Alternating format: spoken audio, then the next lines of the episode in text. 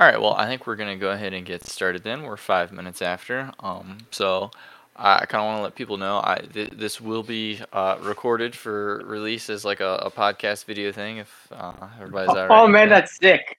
Yeah, just to kind of like Yeah, document man, our discussions, and then like if if there's some week that you can't make it for some reason, you'll be able to listen to the discussion. You know. You know. Uh, uh but anyway, so Oh man, oh man, it's exciting that my, my my voice has been recorded. heck yeah. Dude, imagine imagine just someone just listening and I'm just boasting how much I read, even though and how much I don't read. That would be that's so funny. Oh, you're good. Um, but yeah, so this I- It's, it's I'm being satirical. Sure, sure. Uh, but yeah, this week we're we're kind of focused on answering the question of what is a Soviet, and I think we have a couple people who who did read the stuff. Um, if if anybody, we're just gonna kind of go around and anybody comfortable answer uh comfortable answering that question of what they gleaned from the readings this week, what a Soviet actually is. I know Banfield Panda is going to type a response, which I will read aloud, uh, just for purpose of keeping it in the recording. But if anybody else uh, wants to take a crack at it,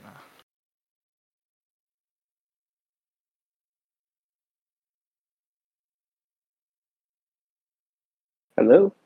yep, you're working. Um, so what I kind of got, I was pretty confused. Um, I didn't have a chance to read it over again, but what I sort of understood was a Soviet was um, it was separate from like a organized um, uh, like a workers council like organized factory workers and making their own government. But it also it wasn't completely separate. It was like a workers party in a kind of way where it was working in um, it was trying to establish itself as a form of government that wasn't um, solely tied to or connected to factories in a sense think you've hit some decent points there with what everything is. Um, you're when you're saying it's separate from uh like councils, I, I think explicitly what you're talking about is is the factory level councils, and there's there's sometimes confusion I think in the the terminology that gets used because Soviet obviously is just the Russian translation of the word council. So it becomes a little ambiguous when you s- or confusing when you say that it's it's a Soviet is something different from a council. The the way I like to try to Mm. conceptually separate those, th- the the Soviet kind of deals with the political sphere, and the factory committees is the one that deals more with the direct uh, organization of the factory and the economic sphere. Okay. Now that's not like Okay. Got it. that's that's not like a, a hard and fast distinction. I, as you mentioned, they're they're very related. They have a lot of overlap and things like that. Um, Okay. I'd probably say it's open up. I'd probably say it's open up to some interpretation. So yeah, a little bit. And I, I just like to like mentally refer to the the factory committees that are organizing in the factory, uh, kind of directing production at a factory level as the factory committee, where the where the Soviet is more concerned with uh, political direction of all of the factories or, or the workers' government in general. Uh, so I think that's a pretty good answer. Um, if anybody else wants to kind of take a crack at it, uh, Banfield Panda, do you have something there?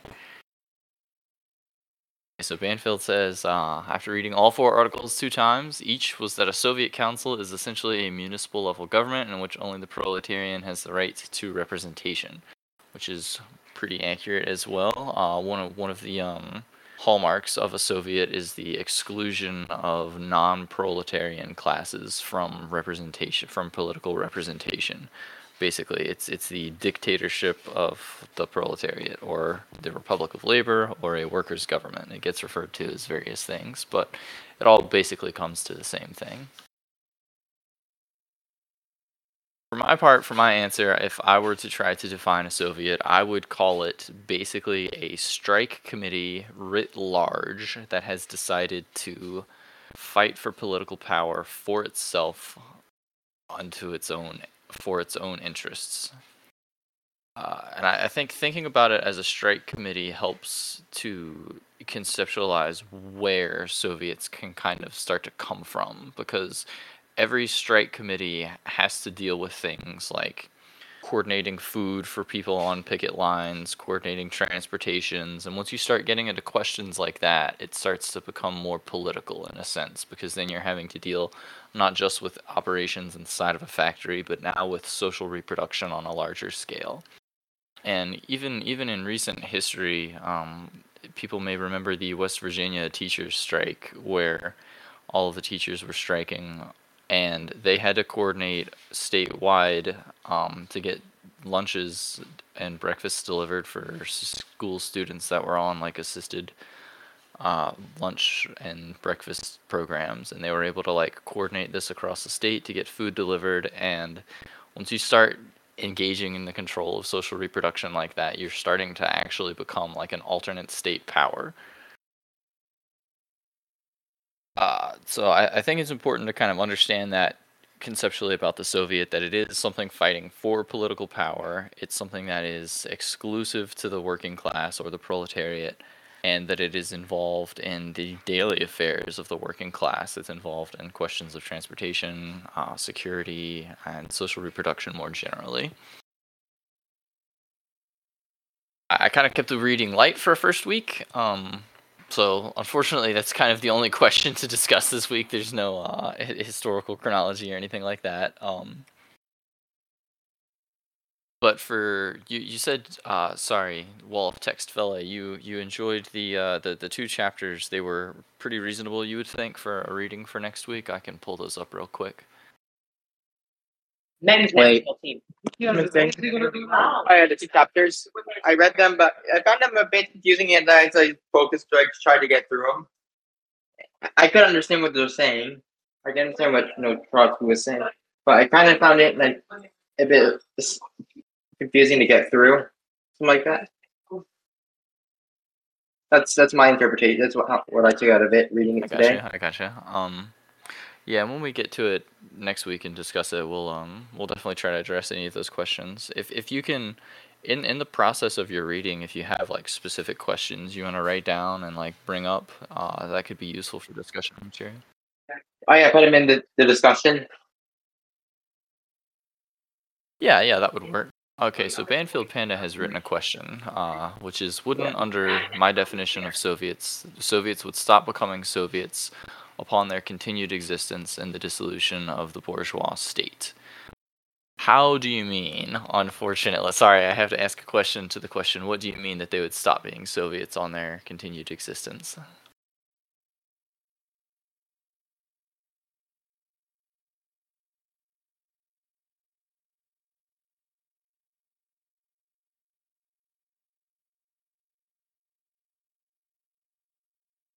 Ah, yes. So Banfield Panda is referring to where I said that what defines a Soviet is their struggle for power. Yeah. Um. Once once they achieve, that's kind of like part and parcel. Like it's not the whole aspect of them, if that makes sense. While they're emerging, they would would have to struggle for power if they were to be like a real Soviet. Like the the the council and committee that in the West Virginia teacher strike that was coordinating for food delivery and stuff. They weren't actually struggling for political power, so they couldn't be classified as a Soviet because they weren't struggling for that.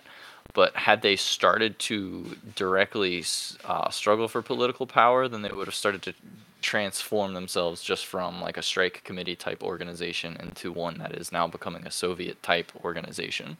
And had they succeeded, that's not we're hypothetical here. If they'd succeeded in um, gaining political power and like ousted and dissolved the bourgeois state, then they would seek to hold on to that power to continue to coordinate social reproduction and things like that and export the revolution kind of globally sort of thing um, the, the question of what becomes or happens to a soviet post complete dissolution of the bourgeois state is that I, I think Bordiga maybe mentioned this in one of the articles that the soviet kind of ceases to be as important as the factory committees now start to kind of direct uh, production at like the factory level, and the Soviet kind of becomes more responsible for planning on a, on a larger scale and just kind of coordinating between the factory committees. Yeah, Banfield Panda asks, so the struggling part of their definition is a characteristic of their origin and not their nature as a whole, correct? Yeah, pretty much. But yeah, we can talk a little bit about the uh, the distinction then between the, the factory committee and a workers' council or Soviet. Uh, I've kind of talked a little bit about that already, where in, in the pre-revolutionary period, Bordiga mentions that uh, trade unions are kind of what correspond most closely to what eventually becomes the factory committees, in that trade unions are kind of uh, exclusively economic organizations. And of course, that's not entirely true. Trade unions do participate in political activities, but for the most part, they're kind of an economics uh, organization. So factory committees uh, focus on organizing and managing production within a factory. It's kind of the evolved revolutionary form of a trade union. And Bordiga makes the point that the pre-revolutionary form of a Soviet is going to be your revolutionary party, um, a, a Marxist communist party that is seeking to struggle for power for the working class is kind of your pre-revolutionary uh, type of Soviet. It can't really have a specific form of organization because if they aren't actually in the process of struggling for political power, then they can't have a, a concrete form, if that makes sense. Uh, do does does this kind of conversation kind of help people uh, understand a little bit more about what what a Soviet is exactly? Does people find this kind of helpful? Like I know, um, Jakey, you didn't or uh, I don't know how you prefer to be referred to. You keep changing your name, man. Jakey, have you uh, found the discussion helpful despite not having read the articles?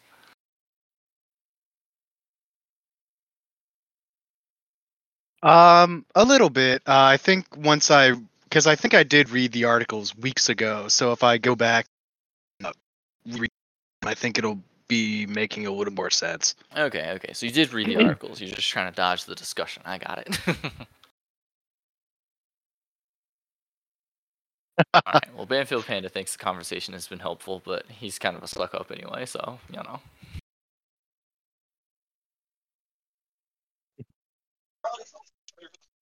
Sorry, I was I was busy funding Yeah, uh, no CIA worries, no money worries. to You know, we all have our Twitch side streamers. hustles.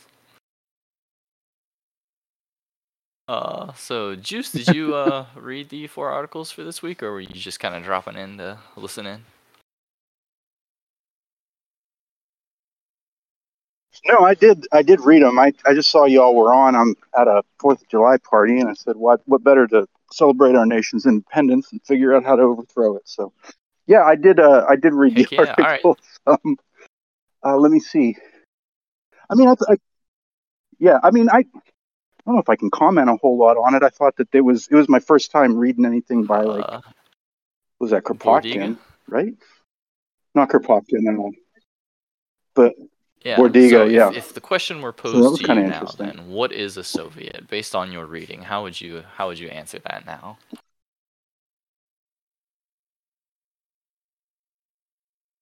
right, so sounds good, Ryder. you'll you'll be fine. You'll do great. Um, well, if I was gonna say like, what is a Soviet? I mean, it's a, you know, it's it's a it's like a a, a work an organization of workers, workers council, an industrial workers council. You know, would it, the closest thing I think that we have to it is something like a something like a union, but the the character of it is is political. You know, it's um, it's it's not there to uh, struggle for uh, reforms to make workers' lives better. It's it's there to it's it's the it's the arm of, of power, you know that uh, that the workers it's the wedge that the workers drive into the system in order to um, you know create opportunities to you know exploit for the betterment of the class. I think so. The the the the political character of the of the Soviet is unique compared to anything that that I think that we have a, a model for here. So yeah, uh, getting the definition of it and understanding that it has that program and that inherent political character uh, is is I think essential to understanding maybe what it is and what sets the Soviet system or like a council system apart from you know our current conception Yeah, I, I really like that you bring up the uh, the reform angle there because, like you said, they're not there to like seek reforms from somewhere else. They're there to do the reforms, so to speak, which kind of makes them revolutionary and not reformist, just kind of by nature. They're not there to say, "Hey, we need to, uh, you know, get get better healthcare for people." They're there to go into the hospitals and say, "Hey, guess what? Now you guys are gonna get paid from the Soviet, and you're just gonna treat every worker that walks in there now."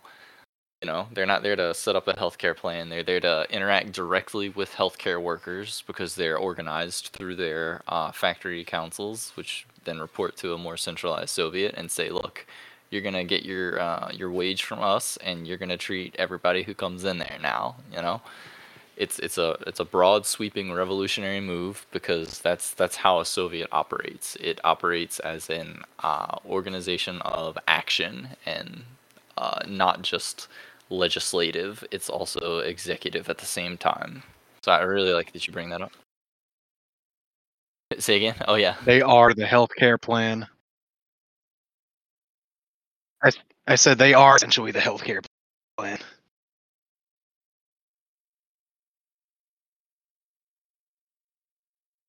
Yeah, I mean that's a, that's an interesting way of looking at it too, because I mean we don't often think of the I think the structures that manage our healthcare, like insurance companies, we don't think of insurance companies as being political organizations. You know, workers certainly do not think of insurance companies as political organizations, but try to implement uh, try to implement uh, you know universal healthcare and see how apolitical Yeah, these right, insurance exactly. They companies would are. they would start right? to um, refuse to pay for any costs that doctors would incur. Um, like I said, the the Soviet would immediately have to take on the responsibility of paying for healthcare workers, basically, because nobody else would do it. Uh, because it would no longer be run for profit. That would more or less be their relationship to any sort of industry that they kind of organize. You know, if if they're organizing like transportation, like public transport kind of stuff, they're gonna have to take on the responsibility of um, funding uh, train drivers, bus drivers, however however public transit happens to be handled in whichever locality we are talking about. You know, uh, but but no, you go on.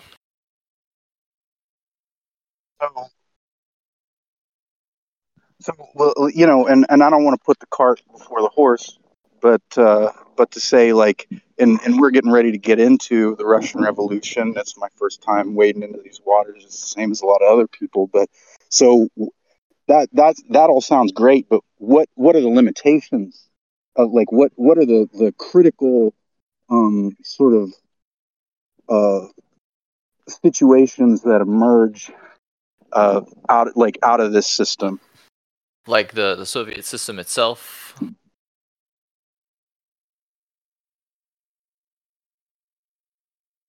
Yeah, sure. Like you know, uh, you know, abstractly, just like what what sort of things like should we maybe be looking for? Um, like what contradictions will emerge as a function of the Soviet system as opposed to I don't it's know a fair other question. I think um other one of the things you see immediately, uh, and I'm anticipating here, but immediately, kind of in a post 1917 world where the Soviet kind of takes on the responsibility of, of paying workers directly. They're they're just kind of printing money because they just they just need more money to pay for stuff.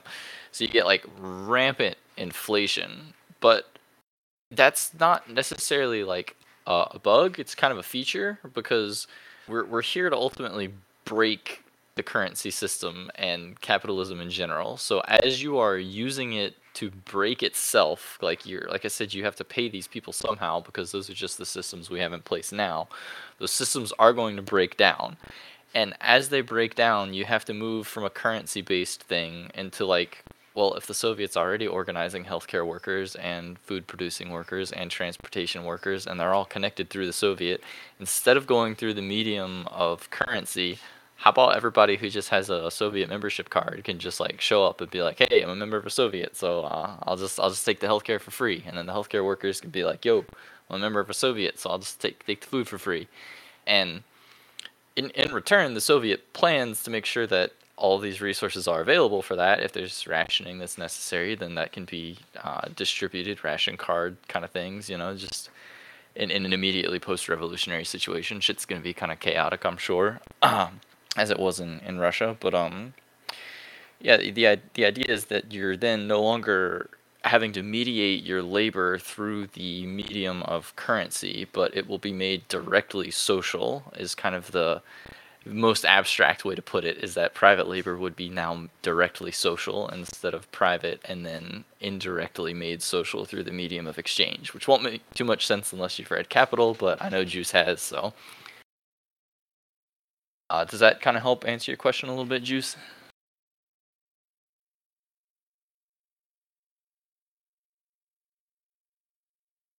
Yeah, yeah. I was, uh, I, you know, I just wanted to see like what your two cents were on that because I figured you'd probably have a pretty, pretty good answer. I'm just like looking for. I mean, I guess as we wade into this, I'm gonna kind of be looking for patterns that start to emerge, and uh, I, I don't know. It just uh, helps to, I think, to begin to break down like what's happening in the political economy of a situation, like being able to, oh, when this happens, then you know, when I see this, then this is likely to happen. And uh, I don't know. I, I find oh, that yeah, to be so like realism. So I- I'm kind of confused. It's like so I was saying like this is gonna happen.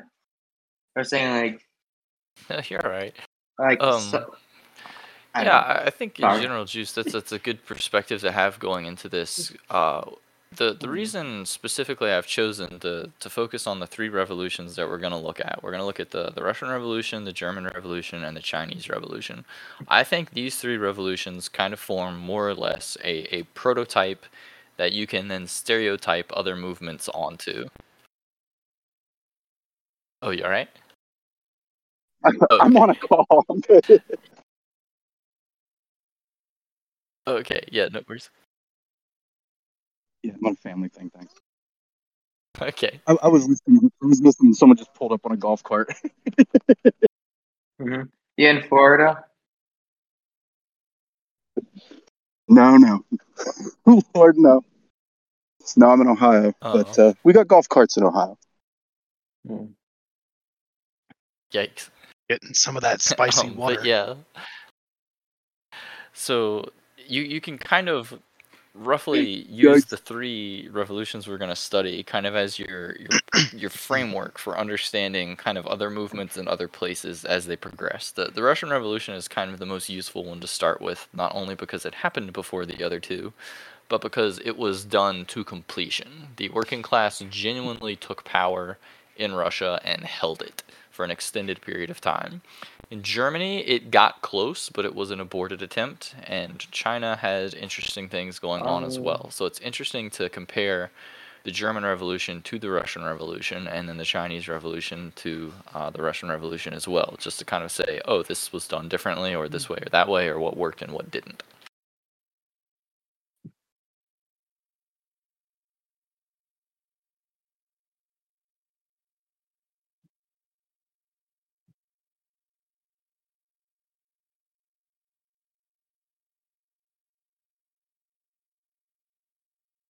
No, I really, uh, I really, I'm really glad that I I read that book on the German Revolution. I mean, like, just, I mean, it was, it took me a while, and it was, um, it was a difficult read, but and and I'm, I definitely, I think, would benefit from going back over it with y'all. But, um, I mean, I just that, just that book alone, and being able to study that with y'all, um, had gave me so much great context that I'm actually able to bring into organizing. I mean, it's it's kind of insane because you know Germany was an extremely industrialized society. They were, I mean, that those conditions were, I don't know, like closer to ours than something that was just a mostly agrarian peasant society.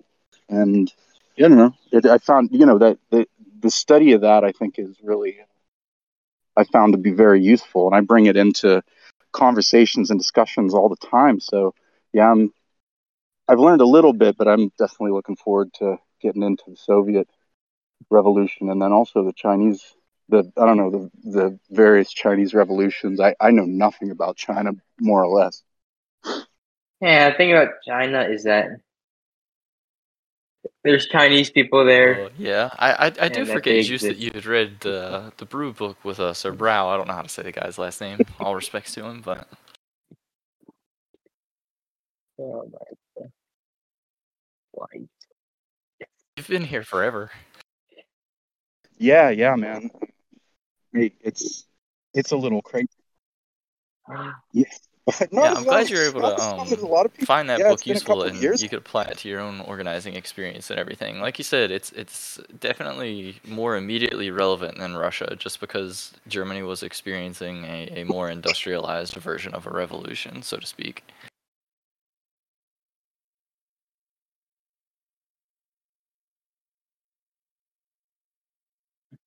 And and you know you, a lot of things from the german revolution come up a lot. You know you often hear you know a lot of times people will will talk about rosa luxemburg and some of the things that she's written and she's a great writer and she had a lot of great ideas you know uh, but without a lot of the larger context it's i think a lot of people that i work with they don't realize that she was like dead wrong about shit. Like there was stuff that she just got, like her and like the you know the the that faction and the SP payday. They were just they were always playing catch up.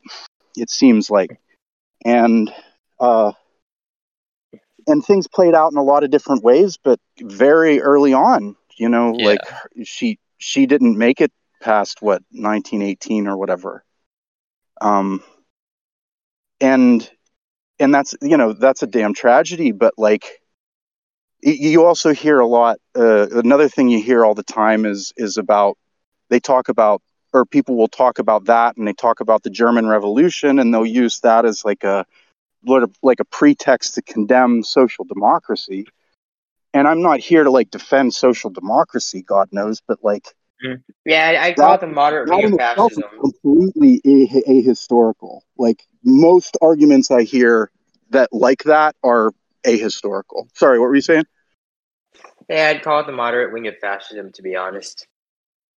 Yeah, right. And and that gets I and and that I I I hear that and there's I think there's definitely some truth to it. You know, there's always a way that What's that? But there's some lie to that statement.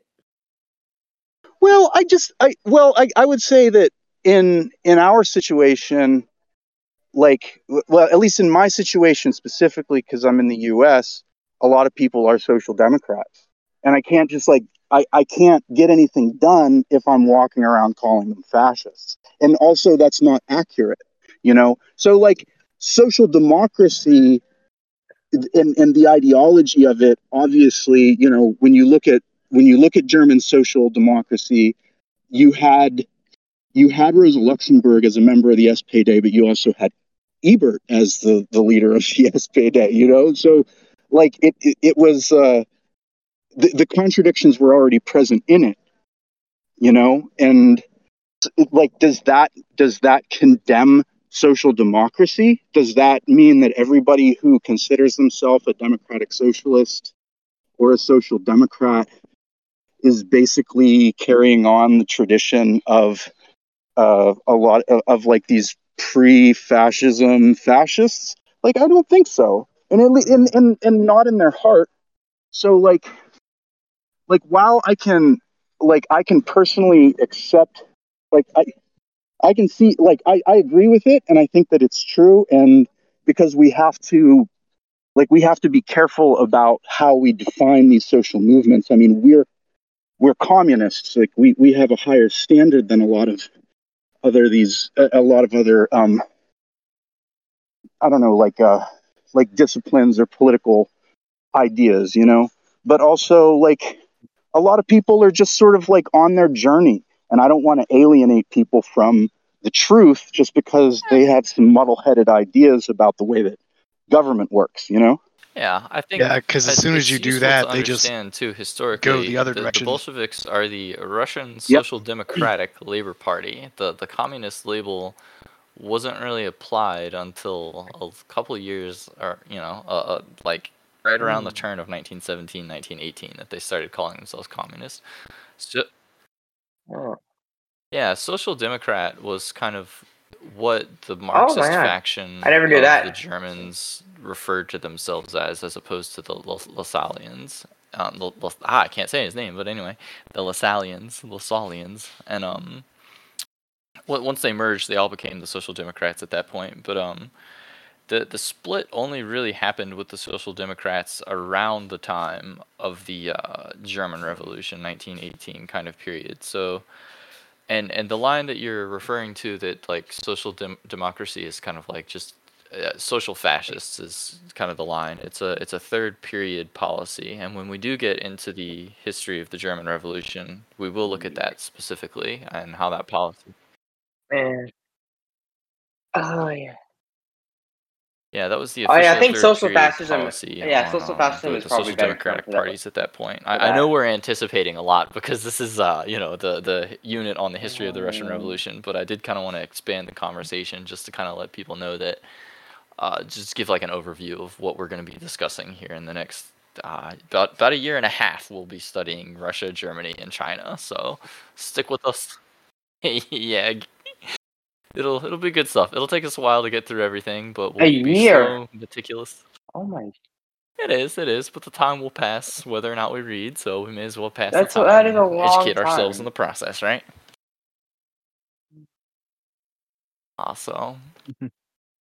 but yeah, I'm gonna go ahead and Right. say for a feeler tester for next Mm. discussion. Let's when you say that you read the first two chapters, did you include the preface in that?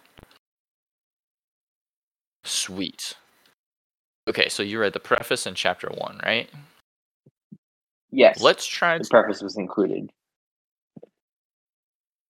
Okay, cool. Yeah, we'll try and do that for next week then. I think, uh, chap- preface, chapter one, and chapter, chapter two, two and I will post all of this in the announcements. I'll make the announcement um Sunday. I'll put it in text form, just in the uh, book discussion channel, just so the Sunday time slot can see it as well. See if they agree, disagree, if they think it's too much or too little or whatever, and we can kind of just come come to a conclusion together. Uh, but if uh, does anybody else kind of have any comments, thoughts, questions, concerns moving forward before we kind of uh, adjourn?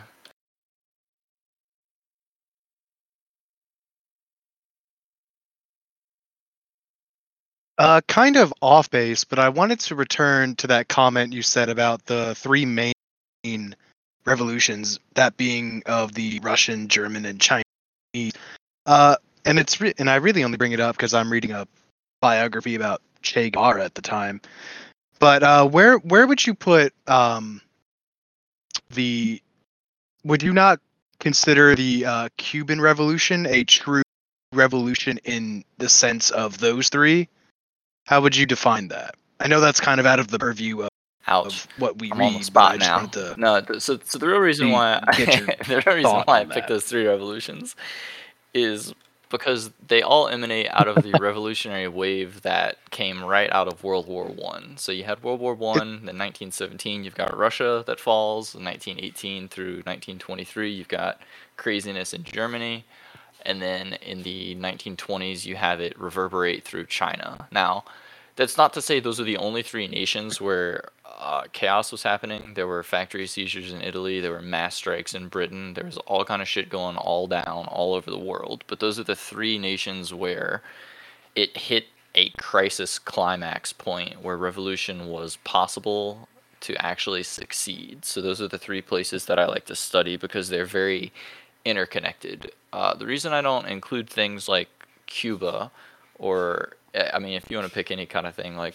like Chile or um, anything like that, yeah, basically, is because they tend not because where Russia Insert was South wildly American country and was able to reverberate other places.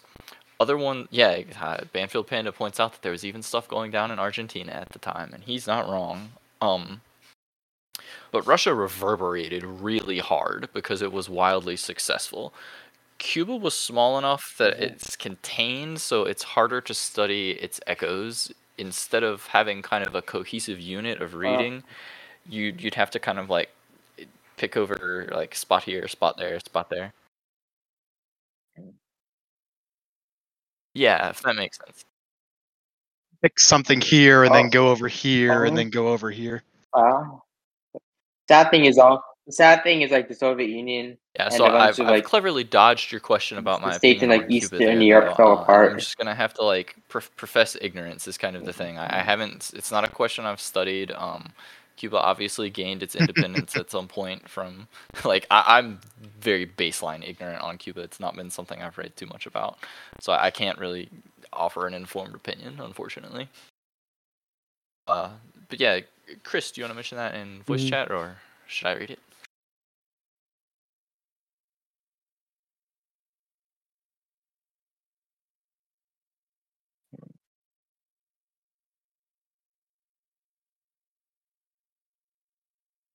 I saw you take yourself off mute, but I can't hear you.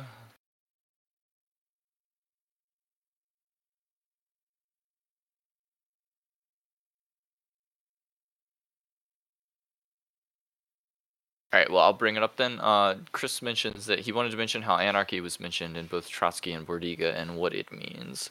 I th- oh, Chris dropped. Okay. Okay, Chris just came back. Let's see if.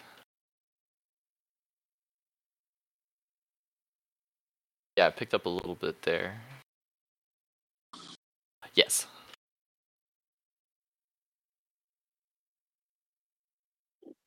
Oh, can you hear me now?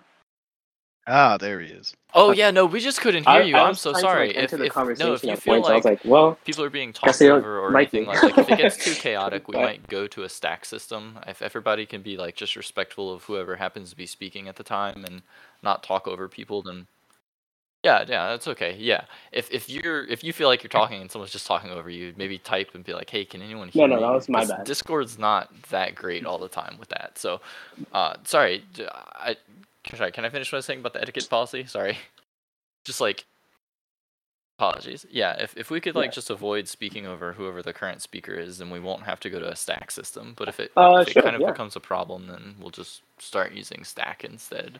And if people aren't familiar with stack, then we can explain it at the time. Uh, but anyway, Chris, if you want to go on.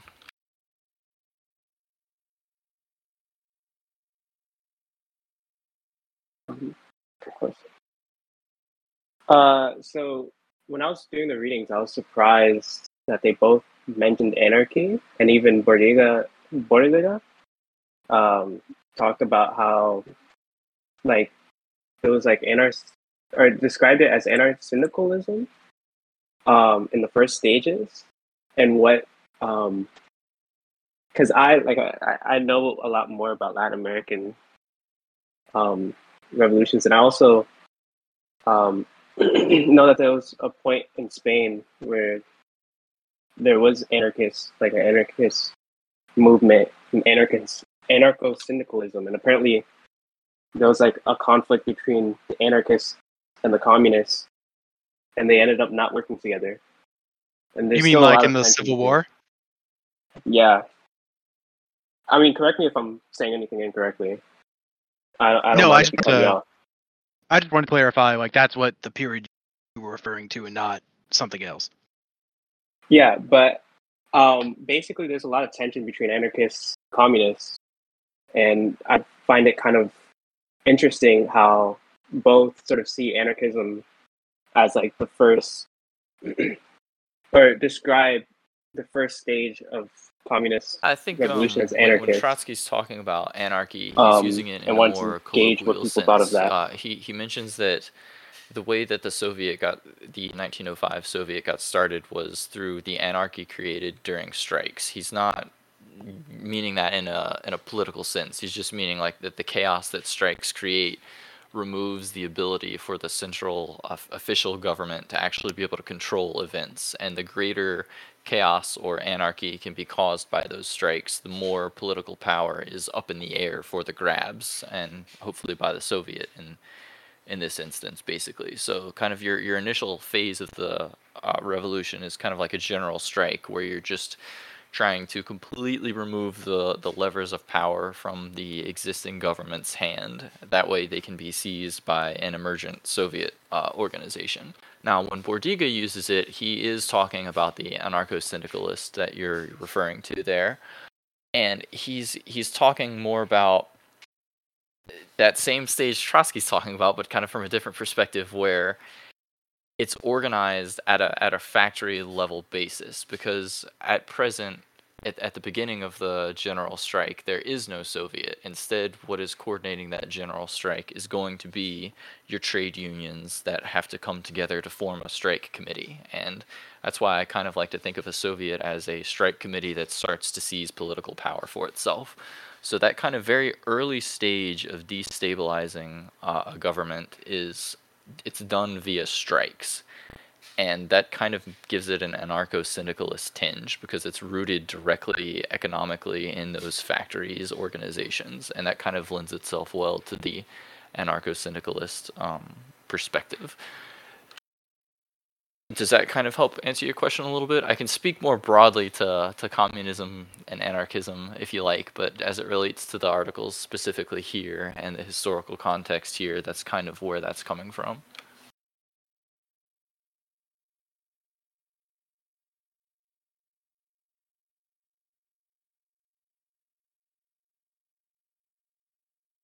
Yeah, I mean, um, I know that in Chile there was a point where um, during uh, wow, I'm forgetting his name.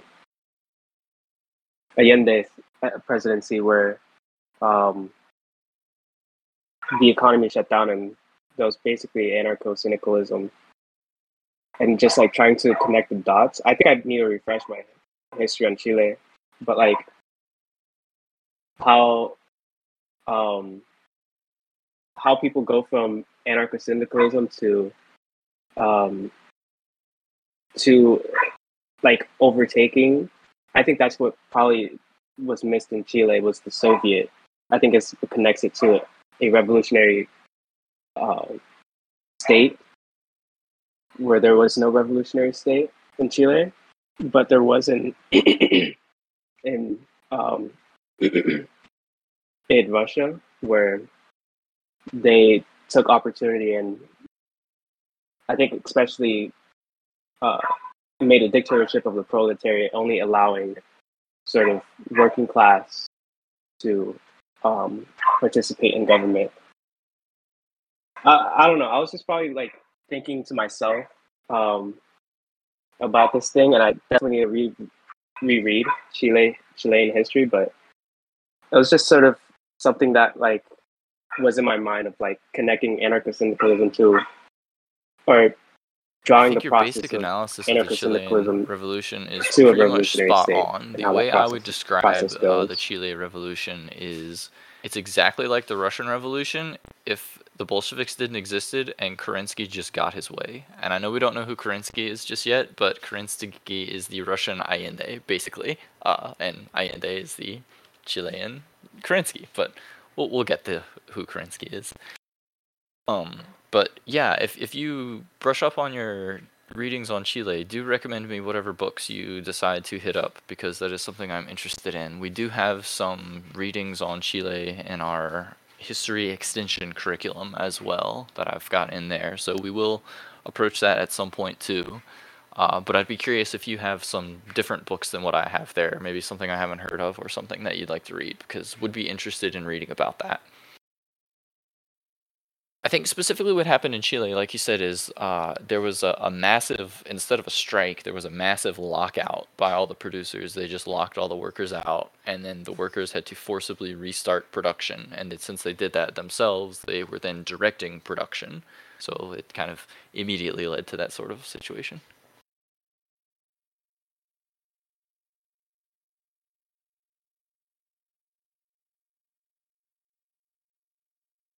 Yeah, I, I would recommend books, but they're like sort of not directly about Chilean history. They're like um they're just viewing it like from different different perspectives. Like I have one on like the politic political art in Chile. And so it's not really specific. So that's probably why I need like to brush up because the books that I got were not too direct Yeah, about what was going on. So if I do, I'll definitely put them in the chat. Sounds awesome. That book on political art sounds very interesting. If you could uh, post a link or some info about that, I'd love to take a look at that too. But yeah, cool. If anybody has any other Yeah, thoughts, course. questions, comments, concerns, uh, whether Give me a that's you know just if they felt etiquette was a little off, or if anything, you know.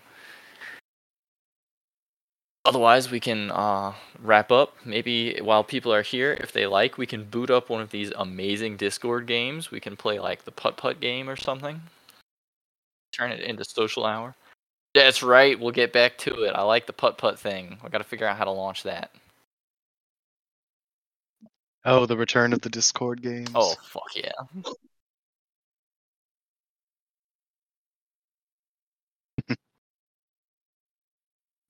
I do think it's um I do think it's kind of interesting that we live in the like the current age we live in.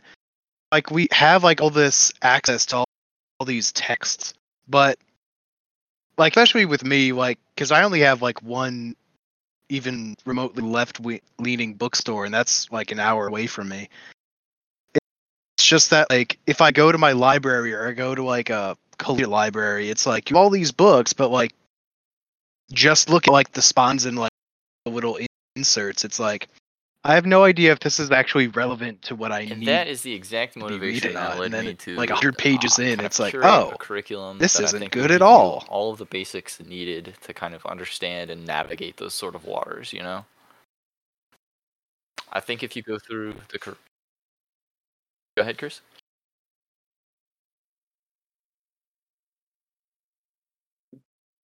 Right? Yeah, I'm. Mhm. Oh, I was going. I was just going to say that. Um, fuck. Sorry. Um, I lost my train of thought. Sorry. you can go ahead. Yeah. I mean, it is kind of funny sometimes. Like, um, like I'll be reading a like just a stack of books on the shelf, and like sometimes it's really easy because like the library I go to has like a lot of old books from like the 20s to current day, and like sometimes they really show their age, like what's very like reactionary and American and right wing, and then others it's like, is it? Mhm. Oh, I remember Like, uh, was to say. Was that? It's definitely um, that's definitely plans. Um, they definitely shut down a lot of. I know particularly, uh, black owned bookstores were shut down by, you know, CIA and shit like that. Oh my god. Boy, you know, the United States is such What? a hypocritical country. What? I had no idea But- what blacks. But the U.S. would never do anything wrong. That's ridiculous. well, we yeah, are a land of last I am democracy. I just kinda super wanted to say, shocked. uh, The curriculum was kind of designed Yeah, to I'm try and super give everybody shocked the tools. You know, if you go through the whole thing, hopefully you'll feel pretty comfortable reading just kind of whatever random thing after the fact and competent to tackle it. You know. Yeah, fire away.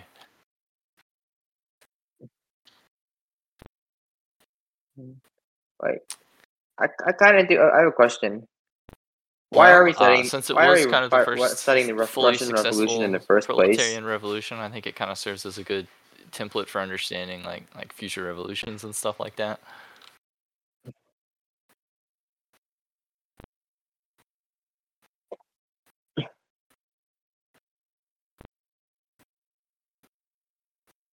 Um, would it be possible to uh, use like some of the these resources for my own like um, organization because I do um, Yes, absolutely. Uh, hit me in the DMs. do a lot of work I with also am a DSA member, and as feel like is they Juice, definitely so need we should like some of definitely this coordinate stuff. education. Awesome. Hmm. Oh, I see. I've been Awesome. thinking about joining my local DSA, but I don't know if they're like a good chapter or if they're just kind of like